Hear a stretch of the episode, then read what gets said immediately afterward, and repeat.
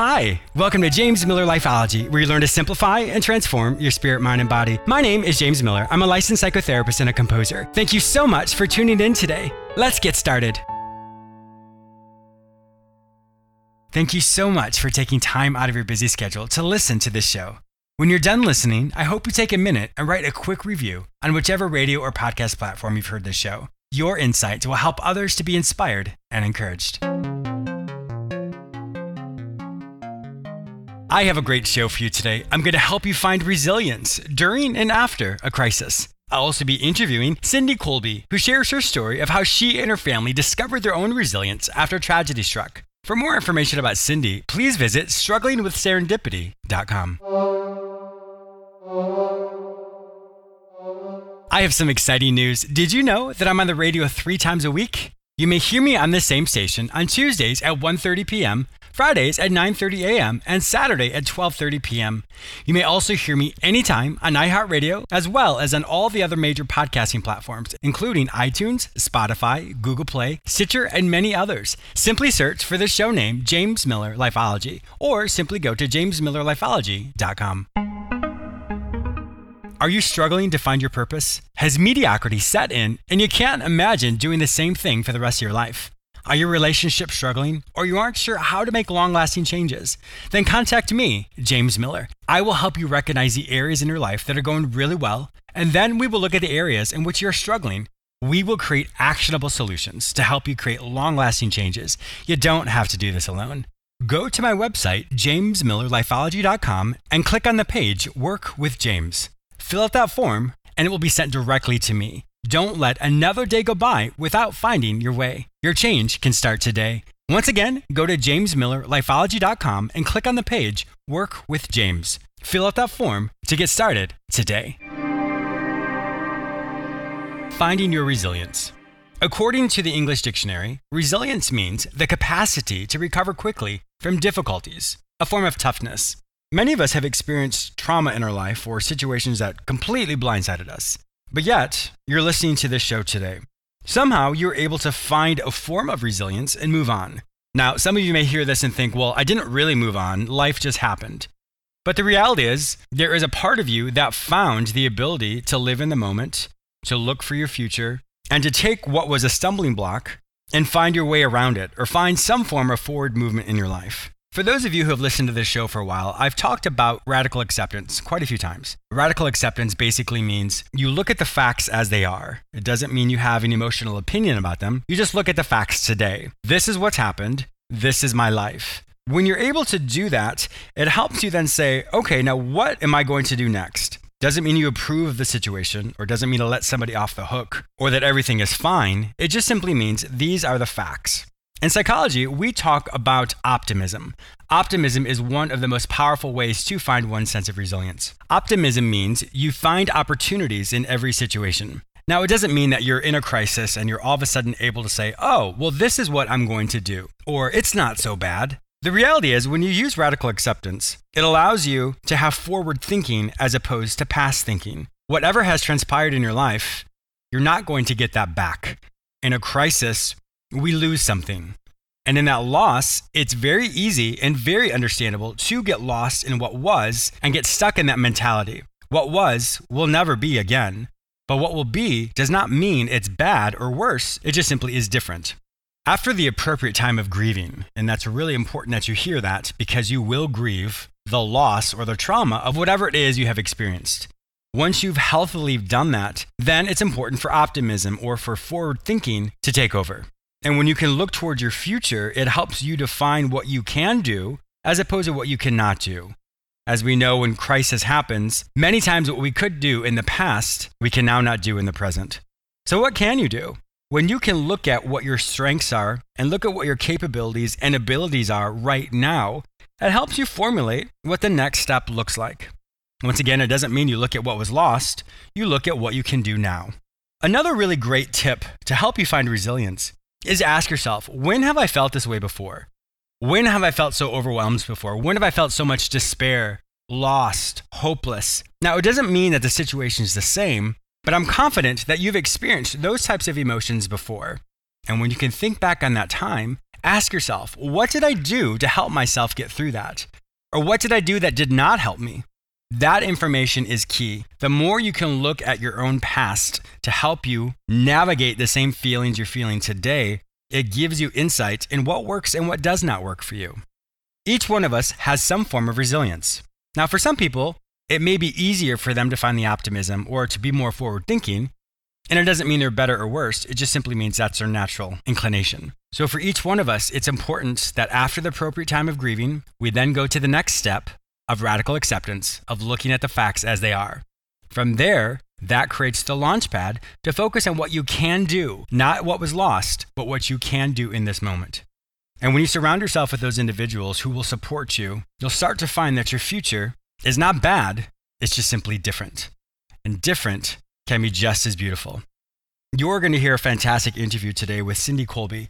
Cindy and her family are going to give you an example of how they found resilience. It's a very powerful, inspirational story. So stay tuned.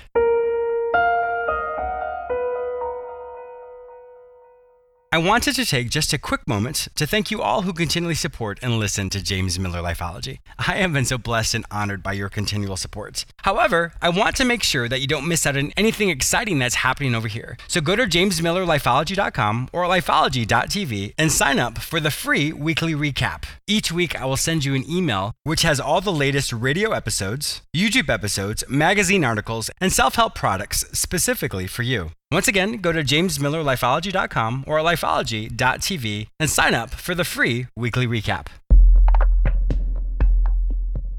My guest today is Cindy Colby, who is a mother and a disability advocate. She and her daughter experienced a devastating event that altered the course of their family. Their story will inspire you and help you realize that you can turn any stumbling block and turn it into a stepping stone. Welcome to my show, Cindy. Thanks for having me. Yes, I am really looking forward to this. I know your story is going to resonate with so many of my listeners. Yes, it's a unusual one, but I it's one I many people can relate to. We'll just jump right into it. You and your daughter were traveling somewhere and a devastating event happened. Would you feel comfortable walking us through that? Sure. I was driving home late at night from my son's college concert. He was at Ohio State and we were we lived about two hours away in a small town. My two daughters were in the car with me and my youngest daughter beth was in the passenger seat. When we were about five minutes from home really close. Wow. Oh. well i knew i was i knew i was getting tired but i also was thinking about how close we were to home and i thought i could make it. Mm-hmm. but in a you know a blink of time I fell asleep at the wheel. The car hit a ditch at the side of the road, flipped three times. Mm. And uh, we were lucky to be alive. First off, I, I can't even imagine what that would feel like as a mother, just even knowing that you were so close and being this joyful experience of seeing your son at his concert and coming mm-hmm. home and nobody knows how in one split second something can alter our life and i think so many times we take that for granted and don't even realize it Right. And in that, you know, those few moments, you know, our world completely changed, not just uh, for my youngest daughter, but for me, for my family, for many of her friends. It really was uh, a big impact. Yes. Yes. A life altering impact. Mm-hmm. Yes. And as a result of the accident, my youngest daughter, Beth, was injured. She sustained a spinal cord injury at in her neck, which meant that she was paralyzed from the chest down. And at the time, we, even though I had worked with disability my whole life, that was my career. Mm-hmm. I started managing group homes and worked in the disability community community in in several different ways. But despite that, it Beth's injury was uh, the hardest the time after was the hardest experience I've ever had. Even though I had been a caregiver before, um, being a caregiver for my daughter in this situation, also feeling the guilt and mm, depression that came with it as a mom, um, right, was um, incredibly difficult. First off, thank you so much for sharing this. I know, you know, I can hear how difficult this is for you, and I'm sure any parents or anybody who's hearing this as well can put themselves in their shoes from our limited understanding of that, and just really sit here with your emotions because it is such a, a painful, like I said, life-altering mm-hmm. event. So thank you for your vulnerability. I really do appreciate that. Oh, yes. When you, yeah, of course. When you, okay, so I, I'm hearing this, and I can't imagine the guilt that you would be experiencing you know, as a mm-hmm. caretaker, as as a mother whose lifelong, you know, whose mission is to care for your children, and then all of a right. sudden to have do something that we've all unfortunately done before. We get sleepy, probably shouldn't drive, but we do. And you know, mm-hmm. unfortunately, your situation had uh, these powerful impacts. What was it? How did you work through that guilt? It was a very long process. Something that helped tremendously was the fact that somehow Beth was able to accept her injury very quickly. Wow. She uh, she was 14 years old, mm. a volleyball player, which suddenly had been taken away from her, and but she was somehow able to see it um, as something that happened. She couldn't change it, and because of that, she was very much facing forward like what wow. can i do At 14, what, what do amazing. i yes what do i do now what's next um, how how can i regain some independence because in those few moments she lost it all mm. um, now we learned later and we experienced that through rehab and the weeks after, with her kind of injury, she was able to regain a little strength in her arms. Oh, okay. But with right with her she has a C6-7 spinal cord injury. Mm-hmm. But you know her hands, uh, she lost finger function, and she still doesn't have uh, doesn't have that. She can only move one finger on her left hand a few inches, which is actually an amazing gift because it allows her to use her hands better. Wow. But um, but obviously this was a you know a huge um, transition and uh, journey. It's also very very hard to strengthen muscles that have been damaged with a spinal cord injury. For example, the ones in her arms. So for months and over even longer, um, she was very weak so mm-hmm. she could barely push herself. And that was another thing in rehab. Um, you know, they come to measure her for a wheelchair.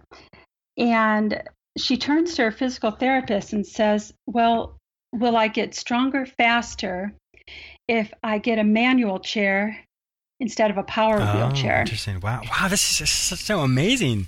Yeah, and the and the physical therapist answered honestly. She said, you know, a manual chair.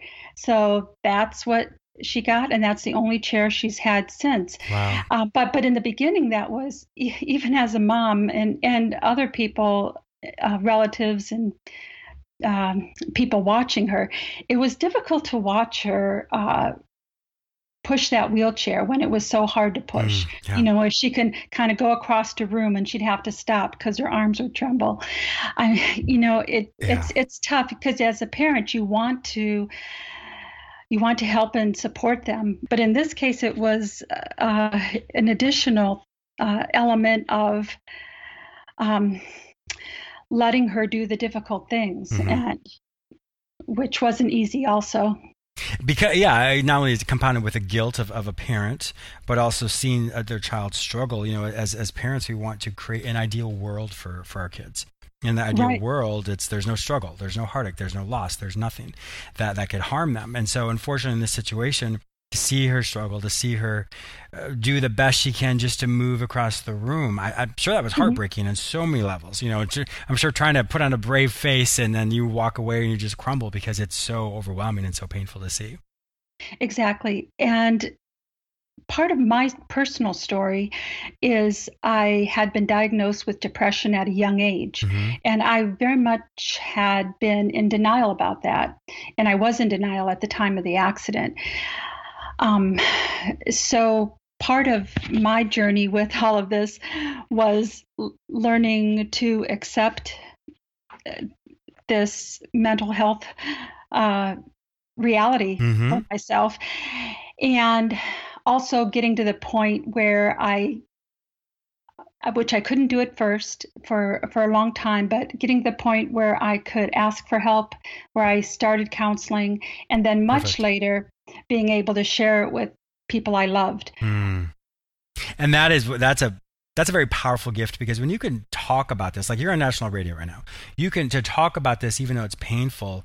That's still where the healing comes in because you, the more we tell our story, the more we um, eh, help other people with our story, the more it helps us as well. So not only have you been healed through this and you continually be healed through it, but you're also helping people as well. And so it normalizes the the struggles that we all have. It normalizes the grief. It normalizes all these other elements that we all experience.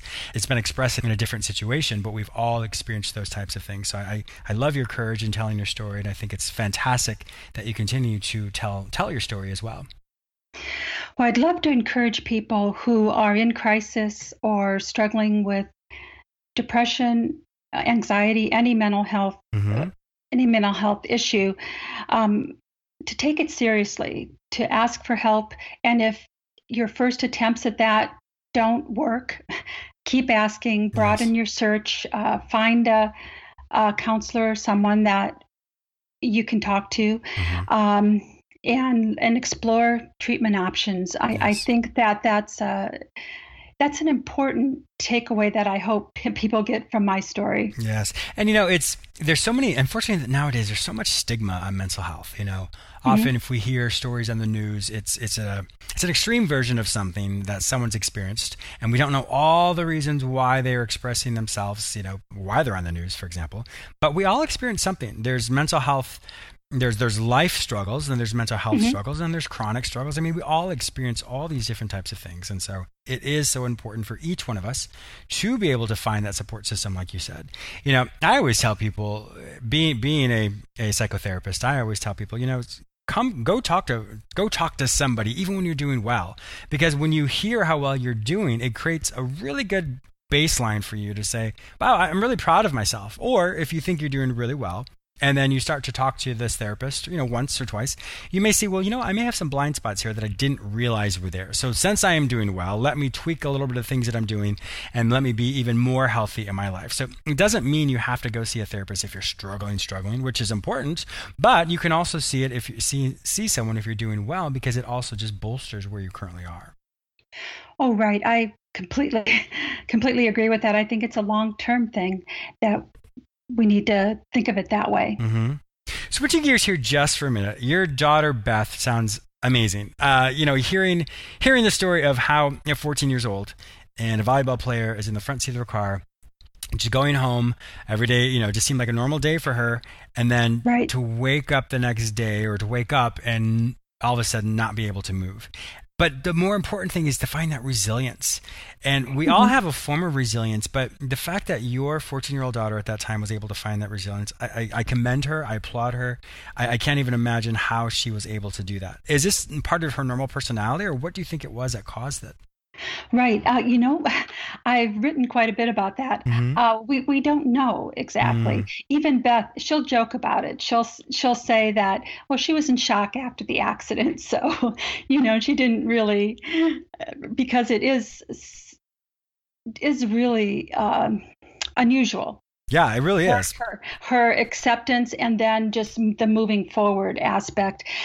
And for a long time, I expected the shoe to drop. I expected her mm. something to happen where she was constantly trying new things and doing trying to do more with her hands. Uh, and I, I anticipated that she was just going to hit something that that she couldn't do mm. that might that might be uh, a turning point. Um, yeah. Thankfully, there wasn't. And it's more than resilience, I believe, with Beth. It's also an amazing worldview because mm. she never accepted society's expectations for her disability. Oh, um, oh, interesting. Which, right. So she never saw it as something that was going to limit limit her choices in the future, which is amazing because wow. even those of us who are able bodied often feel limited mm-hmm. with those choices with our yes. futures. Yes. Um, so that, but that served her incredibly well. She's had the most exciting life of anybody I know. But I, but I hesitate to. Um, but I also need to say that you know none of it was easy. It took her four years. Um, hard work Mhm. every day to figure out how she could be ind- independent in her self care, which is a rare thing for someone with quadriplegia. Yes, it really is. Wow. And she was Right. able to do it? Yes. Oh my gosh. right, live independently. I mean, obviously, she needed uh, an accessible environment, you know, that she could access, uh, you know, uh, living space with Mhm. a ramp or whatever, or elevators. Sure. But but within that, yes, um, she's independent, and from there, that confidence, when she was able to attain that, fueled so many other Mm. amazing things. I call them serendipity things. Um, partly be, partly serendipity, just fortunate accidents, but also Mhm. partly her um, outlook and her being open to opportunities. Yes. And that's beautiful, the serendipity part of that. Yes, to be open. Because when Yeah. you look for something, you find it. You know, if I'm if I'm constantly looking for everything negative in my life that's going to happen or that is happening, that's really all mm-hmm. I see, and that creates the outlook that I'm this this angry, you know, pessimistic person. But if I'm looking for the joy in my life, if I'm looking for the blessings that are all around me, when you look for something, like I said, you find it, and that's what changes one's outlook. Exactly. We lived in a small town in Ohio. My two oldest children uh, went to college in Ohio. Was we just assumed Beth would. Mhm. Well, she she ended up applying to Harvard Oh, and wow. get and getting in. Oh my gosh! Uh, so that was a huge thing holy moly! uh, in our family. Yes, that is amazing. um, and so many other things. Uh, there's a whole part of the story with of, of her story that I was able, that I was lucky enough to share much of it, where she actually learned how to swim, Oh my even though she wasn't a swimmer before her injury. So I'm just going to fast forward on this because I know um, we don't want to take. Um, an hour on this Sure. part alone, but just to tell you where that ended up, um, she was able to learn to do all the strokes, Mm. and her legs don't move. You know, so when she's doing like a forward freestyle, her legs drag behind her. She can't cup the water with her hands because um, of her finger function, Mhm. with no uh, um, lack of finger function, I should say. But with all that, she swam on the U.S. Paralympic national swim team for five years. Wow. And three of those years, she also was a varsity member on the Harvard women's swimming and diving team. What? Yeah, you know, yeah, uh, Division One school. You know, I, Wow. you, she never expected that. She never asked for that. She asked initially if she could practice with the team, and once she was practicing with the team just once or twice a week, the coaches said were saying, "Well, why don't you come?" a few more times a week Mm. and then why don't and then they invited her to be on the team uh, they valued what she could offer even though she never scored a point at a swim meet Wow, it's just inspiring. I'm, I'm hearing this. I'm just totally Mhm. inspired by by by your story. Um, yeah, to have her be in that team, I'm sure is so inspiring for her teammates, but also just for the audience as well. Mhm. Wow, that is that is amazing. You, and today, if um, if I understand correctly, isn't sh- she's a lawyer, right? Yes, she is getting married in a few weeks. Oh, DC. that's wonderful. yes. Her her husband has a startup in urban planning, actually. Oh, and that's uh, amazing. Beth is a health policy lawyer. She does a lot of pro bono work for businesses and nonprofits and individuals in the disability community. She's Wow. passionate about giving back, um, as I am also. And um, I, I do a lot of volunteer work. I'm a peer mentor for the Christopher and Dana Reeve Foundation. oh, great. And um, I've been involved with mental health nonprofits too. I I'm uh, passionate about and giving back. Yes, and that's and in doing that once again, not only is you you've you were an advocate before, you were a family member who was a caretaker, and now you're merging those two things together and going out once again and really understanding what the family system may struggle with and how to really help them not only as a as a person who's experienced it, but also as as an advocate as well. Yes, I, I, hope. I mean, I'm realistic. I, I don't think I'll change the world, but I I would like to think that I could. I've always tried to make a small mm-hmm. difference.